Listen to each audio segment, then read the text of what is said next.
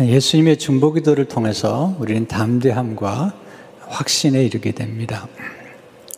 바울이 로마서를 기록할 당시에 많은 성도들이 고난과 핍박과 박해를 받고 있었습니다. 이렇게 어려움을 당하게 되면 가장 큰 아, 문제는 하나님의 사랑에 대한 회의입니다. 하나님 정말 나를 사랑하신지, 사랑한다면 어떻게 이런 고난이 있는 것인지, 아, 또 하나는 구원에 관한 확신이 흔들리게 됩니다.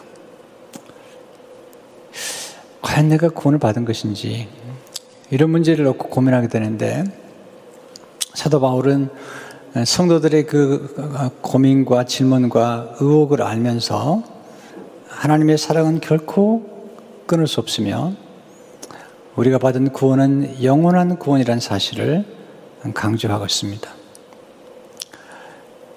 그래서 사실 확신이란 단어는 딱 한 번밖에 나오지 않지만 로마서 8장 전체는 구원의 확신에 관한 메시지를 주고 있고 또 우리가 누구인가에 대해서 예수 그리스도를 믿는 우리들이 어떤 역사가 있었는가를 강조하고 있습니다. 특별히 오늘은 예수를 믿는 사람들이 이 구원의 안전성에 대한 확신과 하나님의 보호하심에 대한 확신의 근거로서 예수 그리스도의 중보요 기도에 대해서 말씀을 하고 있습니다. 로마서 8장 34절을 보시면 누가 정죄하리요? 죽으실 뿐 아니라 다시 살아나신 이는 그리스도이시니 그는 하나님 우편에 계신 자요 우리를 위하여 간구하시는 자신이라. 여기 간구한다는 것은 아, 중보기도를 의미합니다. 인터시디란 말을 썼는데요. 영어로 보면 우리를 위해서 대신 중보기도를 들으시는 것을 의미합니다. 이 말씀은 예수님의 사역 가운데 왕으로서 예수님의 사역과 함께 예수님은 우리의 중보기도를 들으시는 큰 대지상이시다는 사실을 강조하고 있습니다. 자, 오늘 이 말씀 속에서 배우는 아주 소중한 진리의 말씀들을 좀 나누고 싶습니다.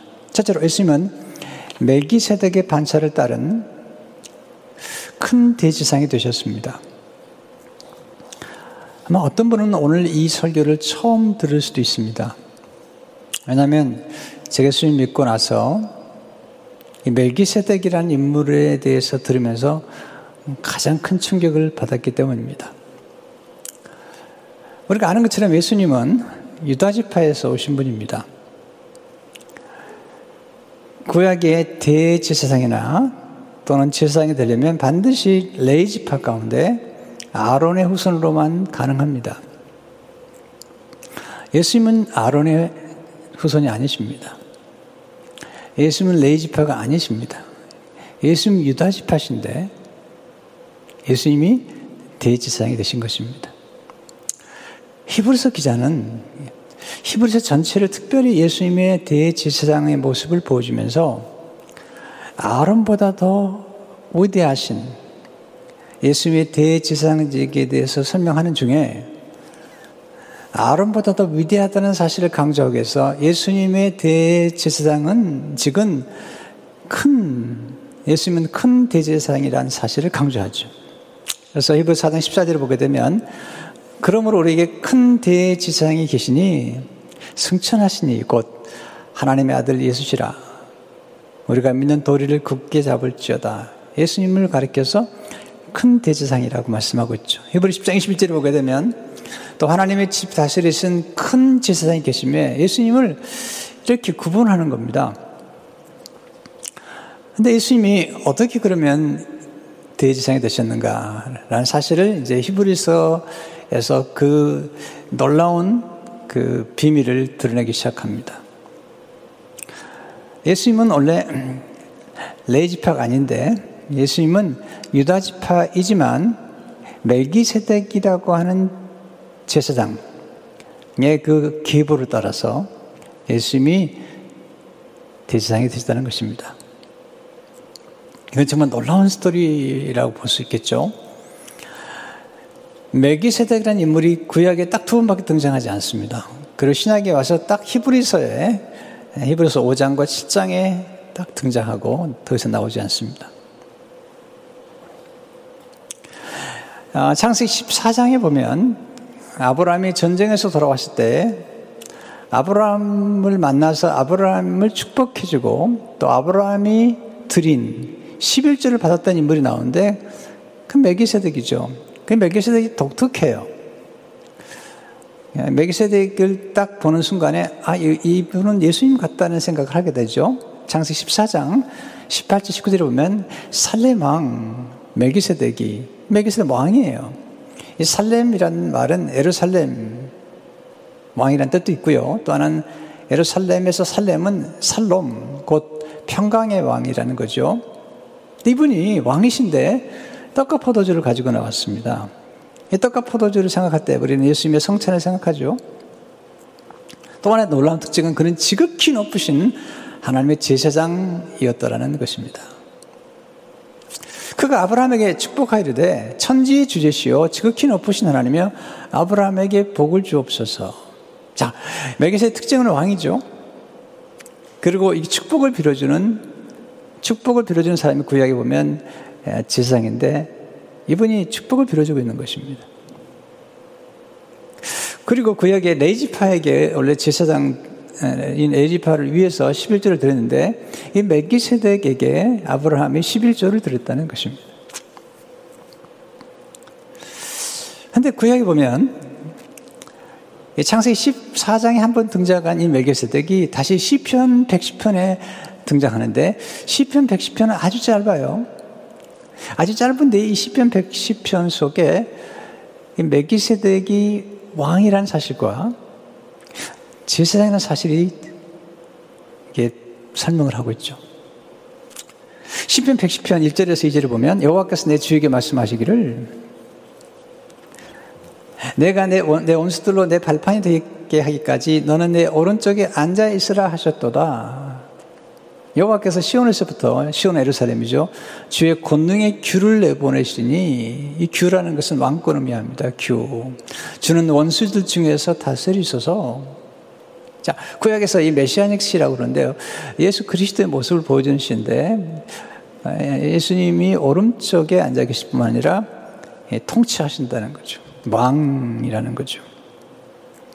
근데 그 다음 사제를 보면 이분이 멜기세덱이라는 거예요. 요한은 멜기, 맹세하고 변하지 아니하시라 이르시 너는 멜기세덱의 서를 따라 영원한 제사장이라 하셨도다. 아론은 아론의 제사장직은 영원하지 않아요. 근데 멜기세덱의 제사장직은 영원하다는 것입니다.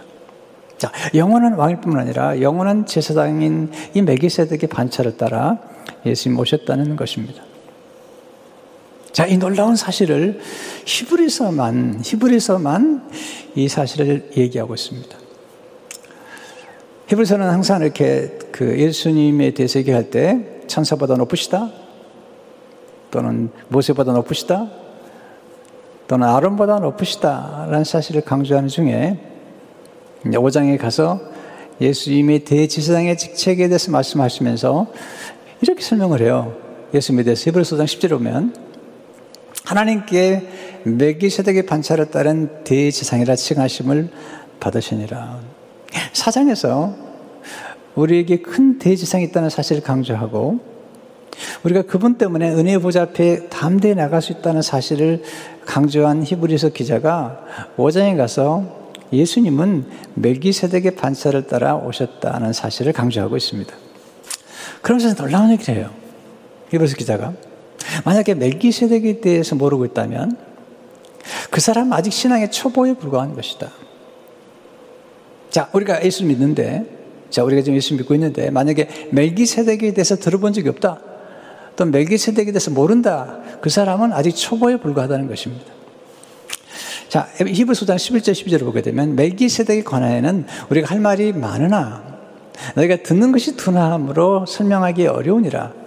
때가 오래되었으므로 내가 마땅히 선생이 되었을 텐데 내가 다시 하나님의 말씀에 초보에 대하여 누구에게서 가르침을 받아야 할 처지니 단단한 음식은 못 먹고 젖이나 먹을 자가 되었도다. 이 초보라는 것은 뭘 의미할까요? 네, 성경 보면 초보라는 사실은 율법을 의미하는 겁니다. 율법. 자, 우리는 복음을 받은 사람들이라는 거예요. 복음을 받았는데 멜기세덱을 모른다면 아직도 율법에 머무른다는 것입니다. 그 왜 그런 줄 아십니까? 구약의 율법에 나타난 인물이 아론이잖아요. 모세잖아요. 그 율법이잖아요. 그 율법에서 가장 중요하게 역할이 되는 게 성전과 그 성전 안에서 일하는 대지상이죠. 그리고 율법이죠. 근데 메기세덱은 어떤 분이냐면 메기세덱 어떤 분이냐면 메기세덱은 복음으로 오신 예수 그리스도의 그 놀라운 그 복음의 역사를 설명해 주는 거예요. 그러니까 만약에 우리가 여전히 그 아론의 대지상 직분에만 머물고 있다면 처벌 불가하다는 것입니다. 왜냐하면 이미 구약에 있었던 성전은 무너졌고 그리고 구약에서 세워졌던 대지상의 그 직책도 무너졌습니다. 히브리서가 이미 기록됐대 말이죠. 이제는 예수님이 오셨고 복음이 오셨다는 것입니다. 그러면서 멜기세덱의 반차로 오신 예수님의 모습을 얘기하면서 이 멜기세덱에 대한 인물에 대해서 얘기를 하는 거예요. 그리고 창세기 14장의 말씀을 인용을 하는데 조금 더 구체적인 설명을 하면서 이브리스 기자가 멜기세덱이라는 이 신비로운 인물에 대해서 이야기를 하고 있습니다. 우리가 이것을 이해해야 되는 까닭은 멜기세덱의 반차로 예수님 오셨기 때문에 뿐만 아니라 그 멜기세덱의 반차로 오신 예수를 믿음으로 우리도 멜기세덱의 반차를 따라 우리도 제사장이 됐기 때문이에요. 우리는 레지파가 아닙니다. 우리는 아론선도 아닙니다. 우리는 오직 예수 그리스도를 통해서 하나님의 자녀가 되었고 상속자가 되었고 예수님을 통해서 우리는 왕 같은 제사장이 된 거예요. 그러면 우리는 분명히 어떤 계보가 있을 거라는 겁니다. 근데 우리의 계보는 아론이 아니라 그 멜기세덱이라고 하는 인물을 통해서 예수님이 대상이 된 것처럼 우리도 그 계보 속에 속한다는 사실을 강조하고 있는 것입니다. 그래서 이브리 7장 1절 3절을 보게 되면 이 멜기세덱은 살렘 왕이요. 살렘 왕은 곧 예루살렘 왕이죠. 지극히 높으신 하나님 세상이라 여러, 여러 왕을 쳐서 죽이고 돌아오는 아브라함을 만나 복을 빈 자라. 아브라함의 모든 것의 10분의 1을 그에게 나누어 주니라. 그 이름을 해석하면 먼저는 의의 왕이요. 의의 왕이요. 그 다음은 살림 왕이니 그 평강의 왕이요. 설명을 해줘요. 하나님의 아들과 닮아서 항상 제사장으로 있느니라. 이분 누구죠? 예수님, 예수님이시죠, 사실은. 예. 이런 분은 없는 거죠. 왜냐하면 보세요. 예수님이 육신으로 오시기 직전에, 전에, 전에, 한참 전에 메기세덱이 등장했는데 이 메기세덱은 어떤 분이냐면 그런 살림왕이요, 살롬왕이요, 그 다음에 평강의 왕이요, 의의 왕이요, 아비도 없고 적보도 없고 이런 분이라는 거예요. 그런데 이 놀라운 사실은 예수님은 예수님의 재상일 뿐 영원히 갈리지 않는다는 거죠. 히브리 7장 24절을 보게 되면 예수님 영원히 계심으로 그 지상일 뿐도 갈리지 아니하니라. 그러니까 아론의 후손들은 영원하지 않아요. 그리고 예수님 모시면서 끝났습니다. 예수님의 영, 지상직은 영원한 거예요. 예수님 영원한 왕이시면서 영원한 대제사장이신 거죠. 자, 이걸 우리가 아는 게 필요하다는 거죠. 둘째로 예수님 우리 구원을 위해 중보해 주시는 큰 대제장이라는 사실입니다. 자, 이렇게 이제 메기세덱가 얘기를 한 다음에 그럼 이 메기세덱은 뭘 하는 분이냐? 이 얘기를 하는 거예요. 이 대제사장은 뭐 하는 분이냐? 7장 25절에 보면 그러므로 자기 이름 입어 하나님께 나아가는 자들을 온전히 구원하실 수 있으니 이는 그가 항상 살아 계셔서 그들을 위하여 간과하심이라. 이분은 우리를 구원한 분이라는 거죠. 온전히 구원하는 분이라는 거죠. 예수님이신데 뿐만 아니라 우리를 구원하실 뿐만 아니라 우리를 위해서 항상 살아 계셔서 간구하신다. 여기서 간구는 중보기도를 의미합니다. 자, 그러니까 예수님의 구원의 모든 구원의 역사는 예수 그리스도의 중보기도로 이루어졌고 예수 그리스도의 구속의 역사로 이루어졌다는 것입니다. 두 가지 의미를 가지고 있어요. 온전히 구원을 받다는 사실은 예수님이 우리를 위해서 이루신 구원과 함께 예수님의 중보 기도를 통한 구원 역사를 강조하고 있는 것입니다. 원래 우리는 구원받을 수 있는 존재가 아닙니다. 왜냐하면 죄를 짓기 때문에 죄의 싹은 뭐죠? 죄의 싹은 사망이죠. 이 죄 문제가 해결돼야 됩니다. 근데 구약은 죄 문제를 해결하기 위해서 짐승의 피를 잡아서 그 피를 뿌림으로 죄가 덮어졌습니다. 그러나 죄가 용서를 받았지만 죄가 도말되지는 않았습니다. 해결. 그래서 매년마다, 매번마다 죄를 범할 때마다 이 속죄 제사를 드려야 되는데 예수님은 자신의 피로 예수님은 대지상이면서 구약의 대지상은 자신을 드리진 않았습니다. 구약의 대지상은 자신을 드리지 않고 짐승의 피를 흘렸는데 예수님은 자신을 예물로 드린 자신의 피를 드린 그리고 대지사에는 사실입니다. 이것은 엄청난 메시지인 것이죠. 히브리서 9장 10절에 보면 염소와 송아지의 피로 하지 아니하고 오직 자기의 피로 영원한 속죄를 이루사 단번에 성소에 들어가시니라 영원한 속죄는 한 번 우리 속죄하시면 그 속죄는 영원하다는 사실을 강조하고 있는 것입니다. 예수님의 피 흐름은 대단한 것입니다. 우리의 죄를 없이 할 뿐만 아니라 그리고 완전히 우리의 구원을 이룬 것입니다. 근데 구약의 대상들은 해마다 다른 피로, 그러니까 짐승의 피인데 예, 다른 짐승의 피로 해마다 바뀌어요. 한 번 죽은 그, 그, 그 어린 양이 영을 살해하는 게 아닙니다. 그 다음엔 또 다른 어린 양으로. 그래서 히브리서 9장 25절 20절에 이렇게 얘기하죠. 대지상이 해마다 다른 것으로 피로써 성소에 들어간 같이. 그러나 예수님은 그런 분이 아니라는 거예요. 예수님은 자기, 자주 자기를 드리려고 하시, 아니, 아니, 아니 하실지니 그리하면 그가 세상을 창조한 때부터 자주 고난을 받았어야 할 것이로되 이제 자기를 단번에 제물로 드려 죄를 없이 하시려고 세상 끝에 나타나셨니라. 자, 구약의 성도들은 구약의 특별히 제사장들은 성막에서 일을 할 때 항상 서서 일을 했어요. 성막 안에는 의자가 없어요. 그 말은 뭐냐면 굉장히 중요한 의미를 가지고 있는데 성막에는 안식이 없다는 거예요. 왜? 죄 문제가 해결되지 않은 까닭에 구약의 제사장들은 죄 문제를 해결할 수 없어요. 왜냐하면 죄를 피, 짐승의 피로 죄를 덮어주었지만 여전히 일이 끝나지 않았기 때문에 그 안에는 의자가 없어요. 서서 일을 섬겼어요. 그래서 히브리 10장 11절에 보면요. 굉장히 중요한 의미를 가지고 있는 겁니다. 제사장마다 매일 서서 섬기면 자주 같은 제사를 드리되 이 제사는 언제나 죄를 없게 하지 못하거든요. 자, 서 있다는 것은 아직 일이 끝나지 않았다는 거예요. 굉장히 중요한 의미를 가지고 있습니다. 구약에서의 모든 제사의 역사는 일이 끝나지 않기 때문에 제사장들이 앉지 못했어요. 서 있어야 되는데 예수님은 앉으셨다는 거예요. 히브리 1장 3절을 보게 되면 죄를 정결하게 하신 일을 하시고 십자가에서 높은 곳에 계신 지극히 크신 이의 우편에 앉으셨느니라. 이 말은 뭐 굉장히 중요한 의미예요. 두 가지 의미를 가지고 하나는 뭐냐면 예수님께서 우리의 구속일을 완성하셨다는 거예요. 우리의 죄 문제를 다 끝냈다는 거예요. 구속일을 완성하셨기 때문에 이제는 앉으신다는 거예요. 쉬신다는 겁니다. 뿐만 아니라 이제 앉으셔서 우리 위해서 기도하신다는 거죠. 그리고 모든 세상을 통치하신다는 거예요. 여러분, 일이 다 끝나지 않으면 앉지 못해요. 요즘 이제 그 코비드 때문에 집에들 많이 계시잖아요. 근데 이렇게 집에 계시다 보면 이제 아내들이 밥을 하죠, 이렇게.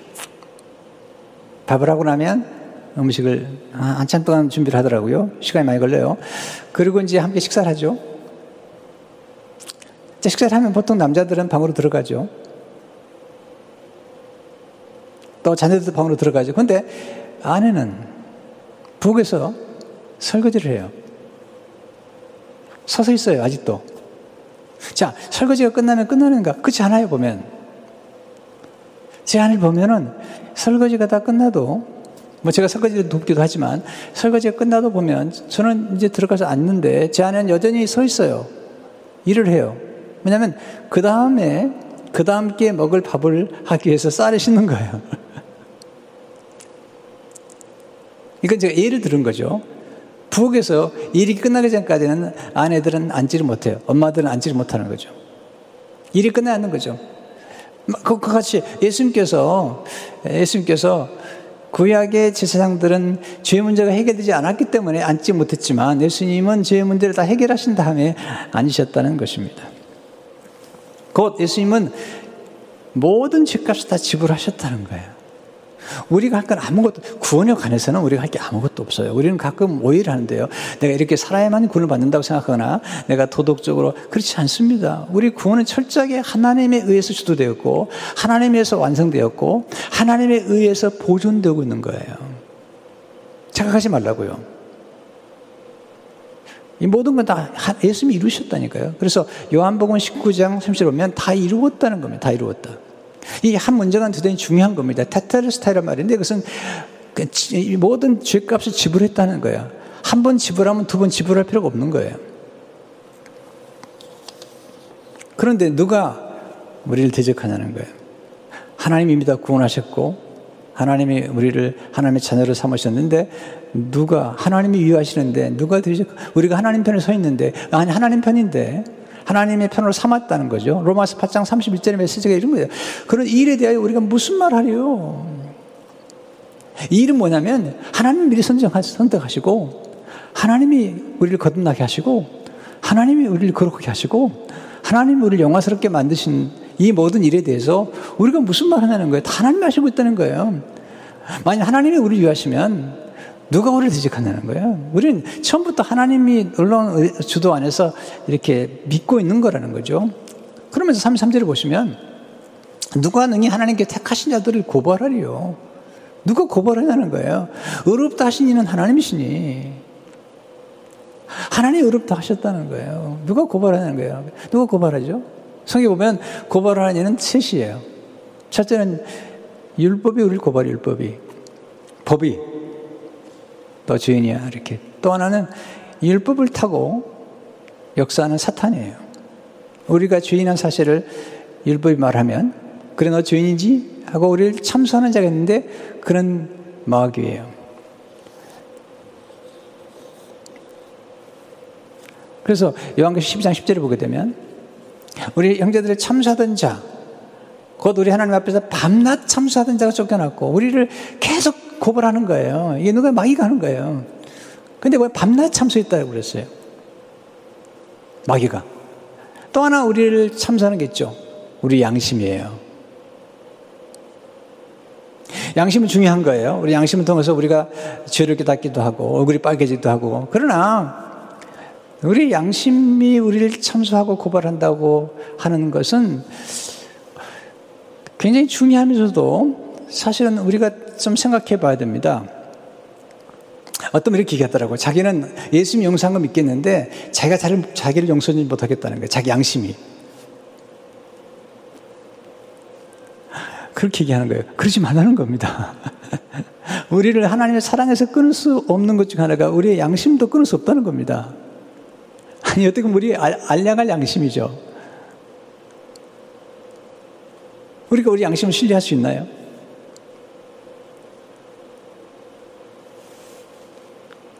우리 양심은 중요합니다. 그러나 우리 양심이 예수 그리스도의 피로 성화되어야 하는 양심이야지 우리 스스로 자기 의를 내세우거나 내가 꽤 괜찮은 사람인 것처럼 스스로 얘기하는 그 양심은 잘못된 양심이라는 거죠. 예수님 오셔서 그 모든 문제 해결해 주셨어요. 왜? 우리를 참수하는 율법과 마귀와 심지어 우리 양심까지도 하나님께 가지고 가서 우리를 대변해 주는 거예요. 우리를 변호해 주는 겁니다. 많이 와서 그렇죠. 아, 민지 보라고. 이건 율법도 어겼고. 네. 그 보라고 당신 이 양심도 얘기하고 있지 않냐고. 네. 죄인인데 어떻게 구원받냐고. 예수님께서 하나님 아버지 말씀하죠.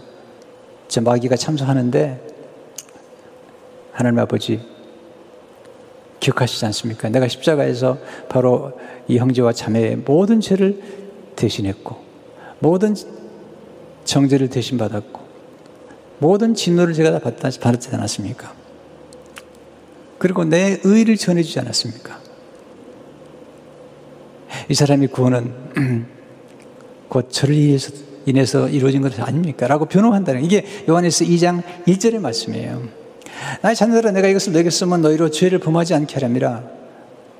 내 죄를 범하지 않게 하길. 그럼 만일 누가 죄를 범하여도 아버지 앞에서 우리에게 대언자가 있으니 곧 그리 의로우신 예수 그리스도시라. 우리가 죄를 범하지 않으면 좋겠지만 여러분 경험한 것처럼 죄를 범할 수밖에 없잖아요. 그때 예수 그리스도의 피가 우리를 깨끗게 해주는 사실을 강조하고 있는 것입니다.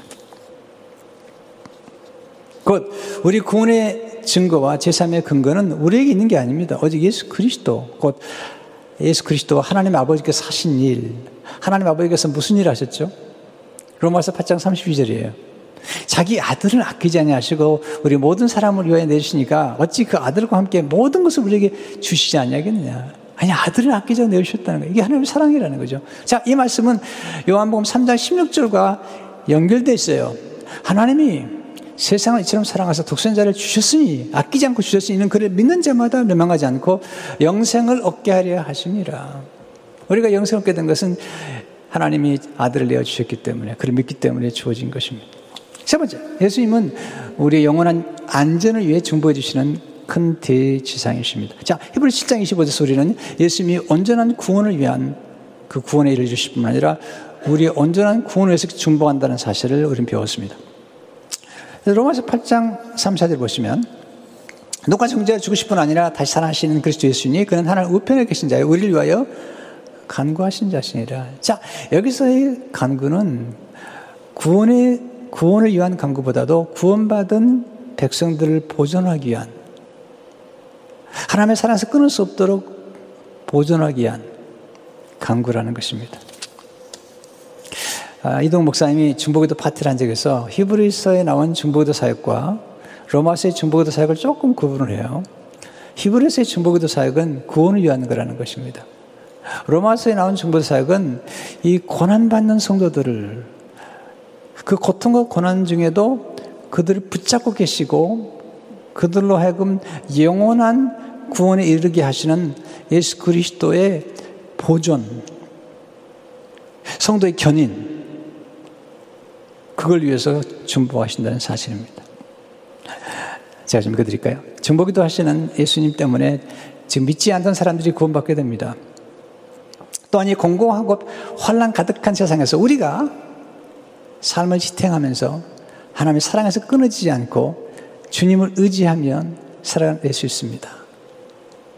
예수 그리스도는 단순히 속죄의 중보일 뿐만 아니라 삶의 중보자이십니다. 자, 우리의 속죄와 우리 구원을 위해서 중보하실 뿐만 아니라 우리 삶 속에서 일하는 모든 일들을 위해서 중보하시는 분이라는 사실을 강조하고 있습니다.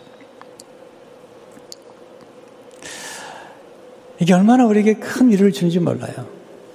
아, 우리는, 우리, 우리, 우리 위해서 누군가가 기도하고 했다는 사실만 해도 얼마나 든든합니까? 네. 자녀에게 부모가 기도한다는 사실, 또 목회자들이 성도님들에서 중보, 중보 기도를 한다는 사실이 얼마나 든든한 일입니까? 근데 예수님이 우리를 위해서 중보하시는 거예요. 특별히 예수님이 중보 기도는 이 보존을 위해서, 안전을 위해서 하는 기도가 많아요. 요한복음 17장 15절에 보면 내가 비옵는 것은 예수님이 중보 기도예요.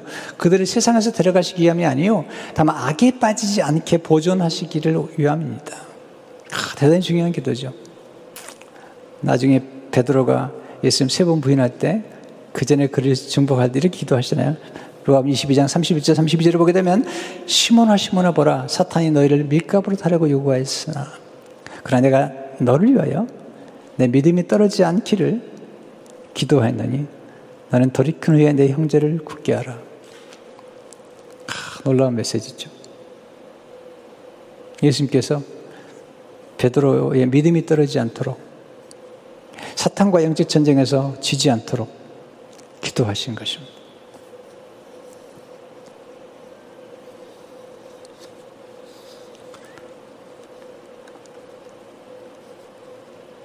우리가 승리하는, 승리할 수 있는 그 근거가 어디 있을까요? 예수님의 기도 때문이라는 거죠. 로마서 8장 30절 보면 그러나 이 모든 일에 우리를 사랑하신 이로 말미암아 우리가 넉넉히 이기느니라. 우리가 살다 보면 너무 고난도 많고 지금처럼 이 정말 COVID 19에다가 또 정말 조지 플로이드의 사건으로 말미암아서 가슴 아픈 일이죠. 정말 고통스럽고 가슴 아프고 정말 분노가 일어나는 의분이 일어날 수밖에 없는 사건이죠. 그러나 그 사건을 말미암아서 많은 시위가 있잖아요.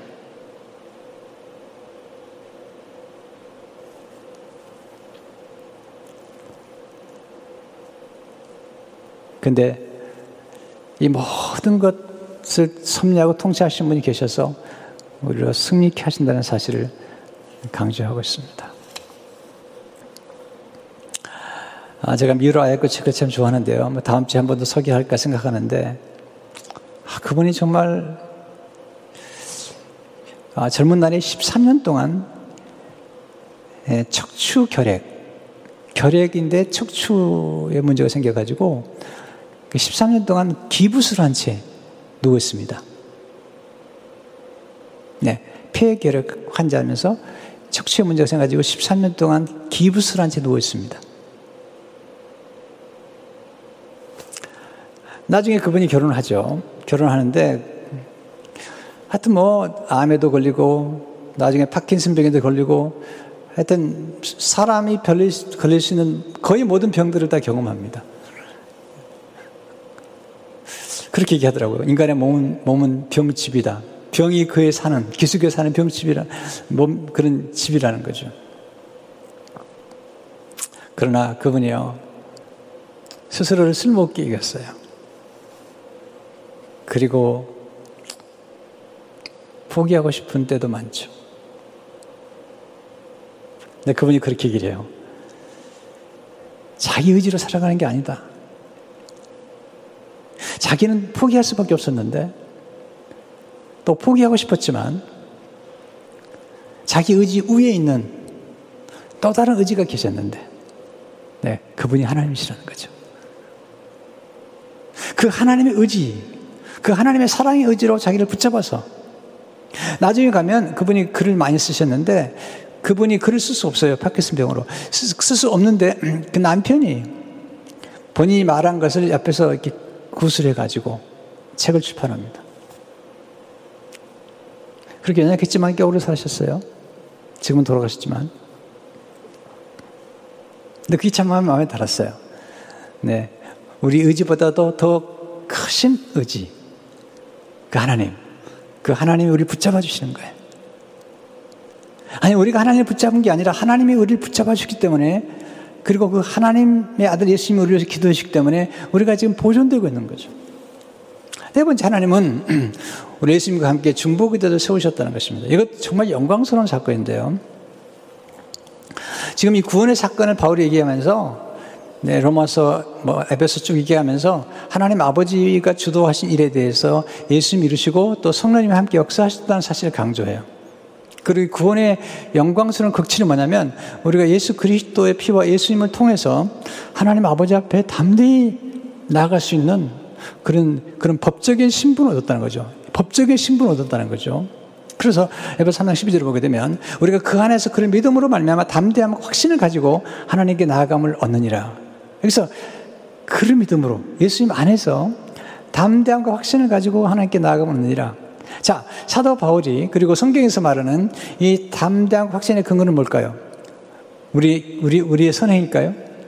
우리 헌신일까요? 아닙니다. 아닙니다.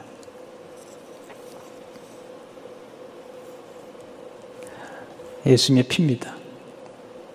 히브리서 10장 19절을 보게 되면 그러므로 형제들아 우리가 예수의 피를 힘입어 성소에 들어갈 담력을 얻었나니 예수의 피의 능력으로 우리가 구원을 받았습니다. 거듭났습니다. 그리고 지금도 계속해서 거룩해지고 있는 것입니다.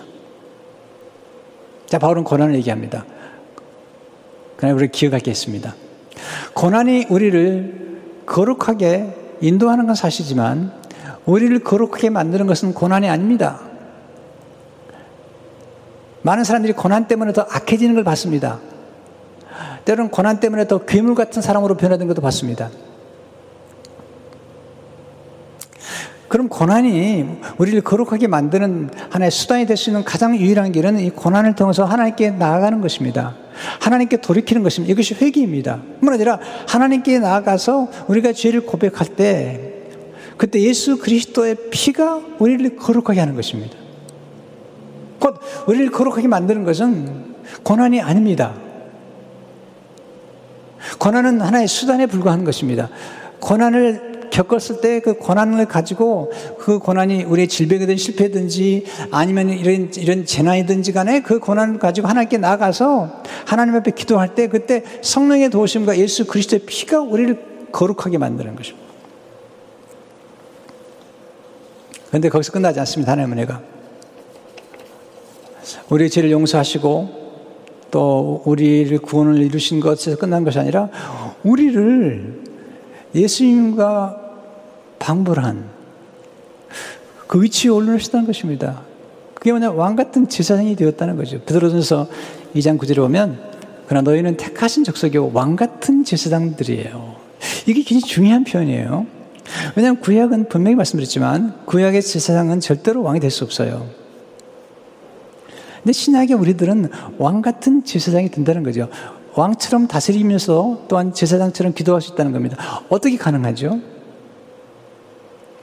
우리가 아론의 설이 아니라 예수 그리스도 왕 같은 제사장 그 멜기세덱 왕이면서 제사장했던 그 멜기세덱의 반차를 따라 큰 대제사장이 되신 예수 그리스도를 믿음으로 그 계보에 의해서 왕 같은 제사장이 된 것입니다. 성경은 이 제사장의 직분이라는 것은 존귀한 거라는 거예요. 아무나 아무나 그 제사장의 직분을 얻을 수 없는 거죠. 그래서 히브리서 5장 4절에 보면 이 존귀는 아무도 스스로 취하지 못하고 오직 아론과 같이 하나님의 부르심을 받은 자라 할 것이니라. 이 존귀한 위치인가, 이 제사장이 되거나 대제사장이 되는 것은 존귀한 것입니다. 근데 우리가 예수 믿고 나서 하나님의 자녀일 뿐만 아니라 우리가 왕 같은 제사장으로 이 존귀케 되는 자리를 얻는데 아론보다도 우리가 얻은 존귀가 더, 더, 더 존귀하다는 사실을 성경 강조하고 있습니다. 왜 그렇죠? 아론은 왕은 아니었거든요. 아론 레지파였거든요. 근데 우리는 지금 아론과 레지파도 더 앞서 계시고 더 위대하신 멜기세덱의 반차를 따라서 우리는 제사장뿐만 아니라 왕 같은 곧 예수님처럼 다스리고 또한 기도할 수 있는 이 놀라운 역사를 경험하게 됐다는 것이죠. 어떻게 가능하죠? 영왕시 3장 20절을 보니까 이기는 그에게는 내가 내 보좌에 함께 앉혀주기를 내가 이기고 아버지 보좌에 함께 앉은 것과 같이 하리라. 예수님께서 우리를 예수님의 보좌에 함께 앉으셔서 왕처럼 우리는 예수님은 아니지만 예수님 우리를 예수님과 함께 상자로 삼으실 뿐 아니라 우리를 우리를 왕 같은 제사로 부르셔서 함께 앉아서 예수님과 더불어 함께 통치하고 함께 중부하는 자리에 앉게 하셨다는 것입니다.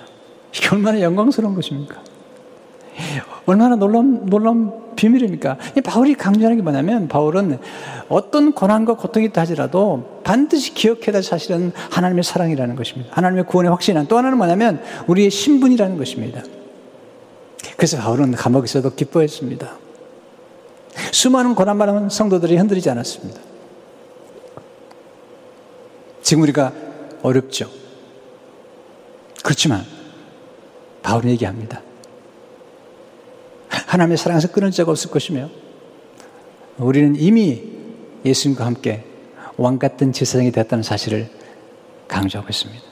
하나님 중보기도자에게 복된 상을 허락해 주시죠.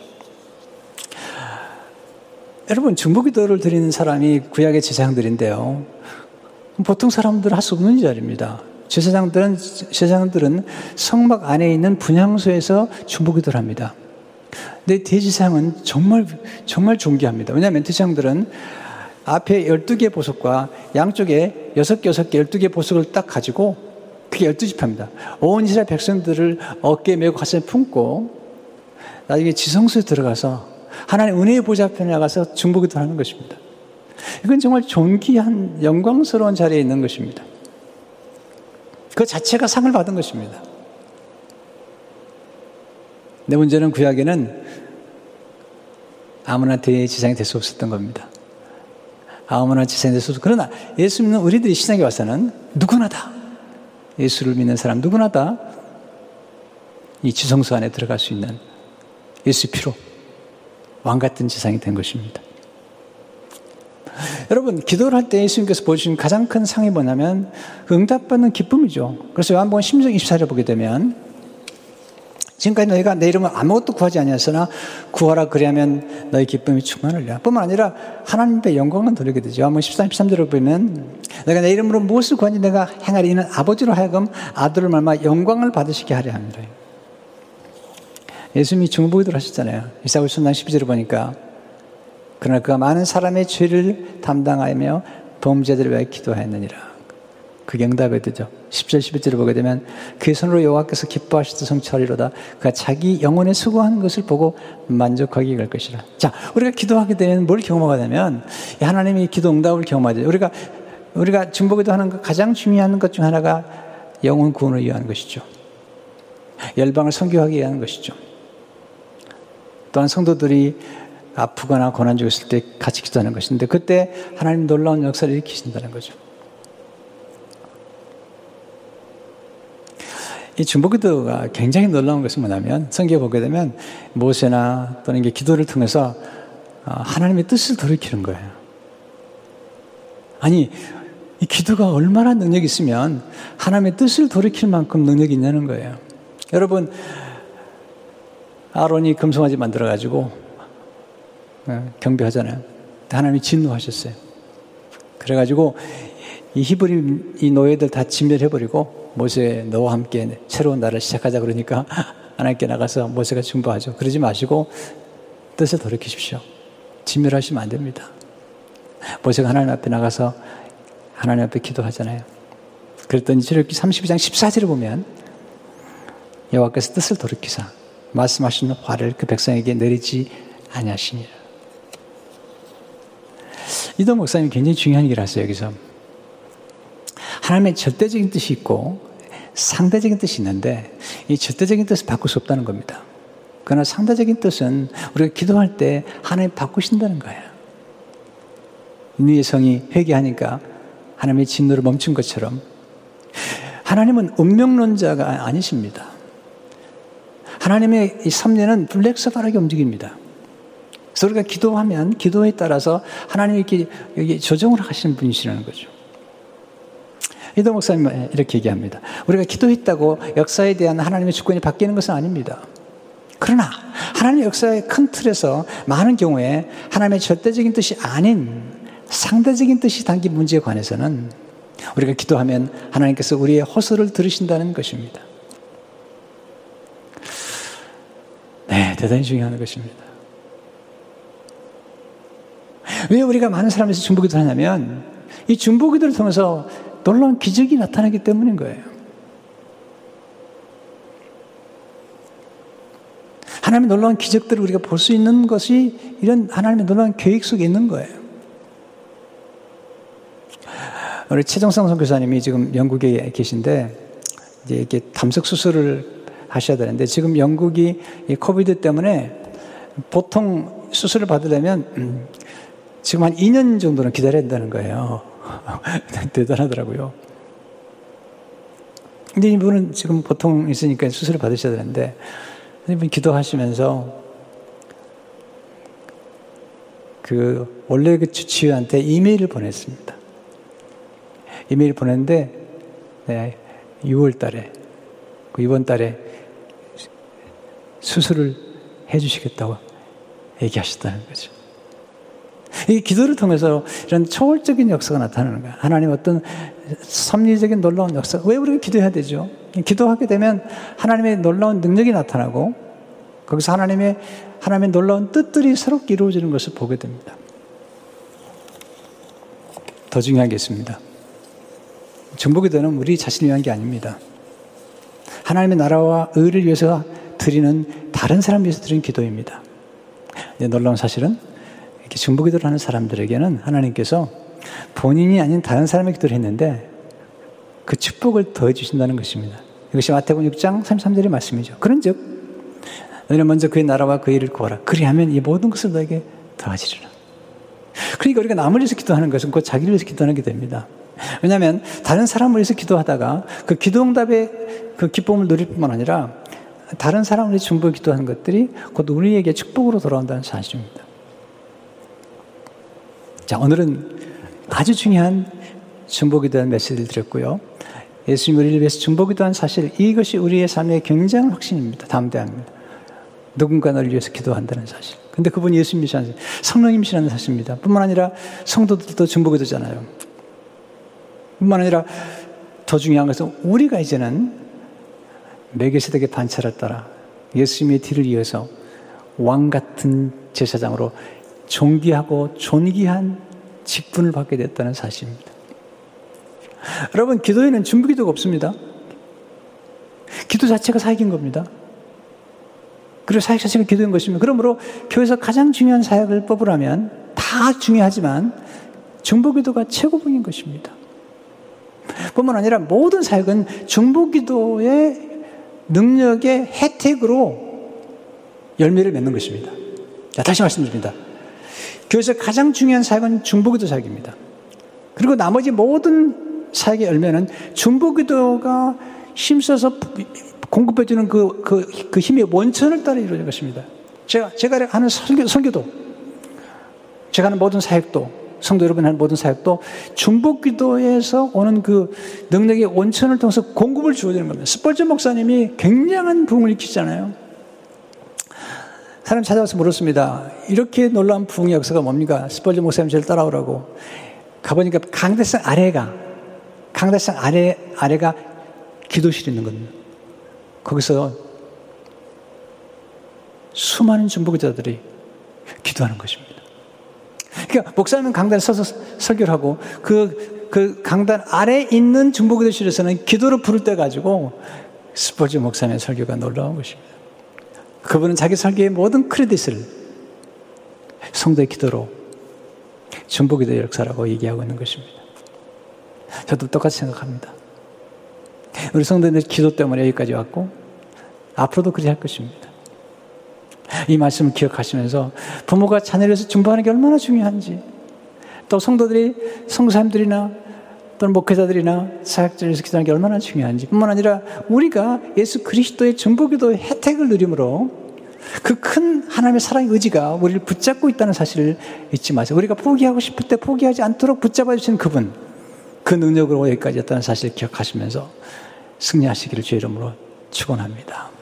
은혜로신 하나님, 오늘 말씀을 가슴에 새기며 우리를 위해서 기도하시는 예수 그리스도 성령님 그리고 중보기자들의 기도가 얼마나 소중한가를 깨닫고 이제 우리도 왕 같은 제사장으로서의 그 사명을 잘 감당하도록 축복해 주옵소서. 예수 이름으로 기도하옵나이다. 아멘.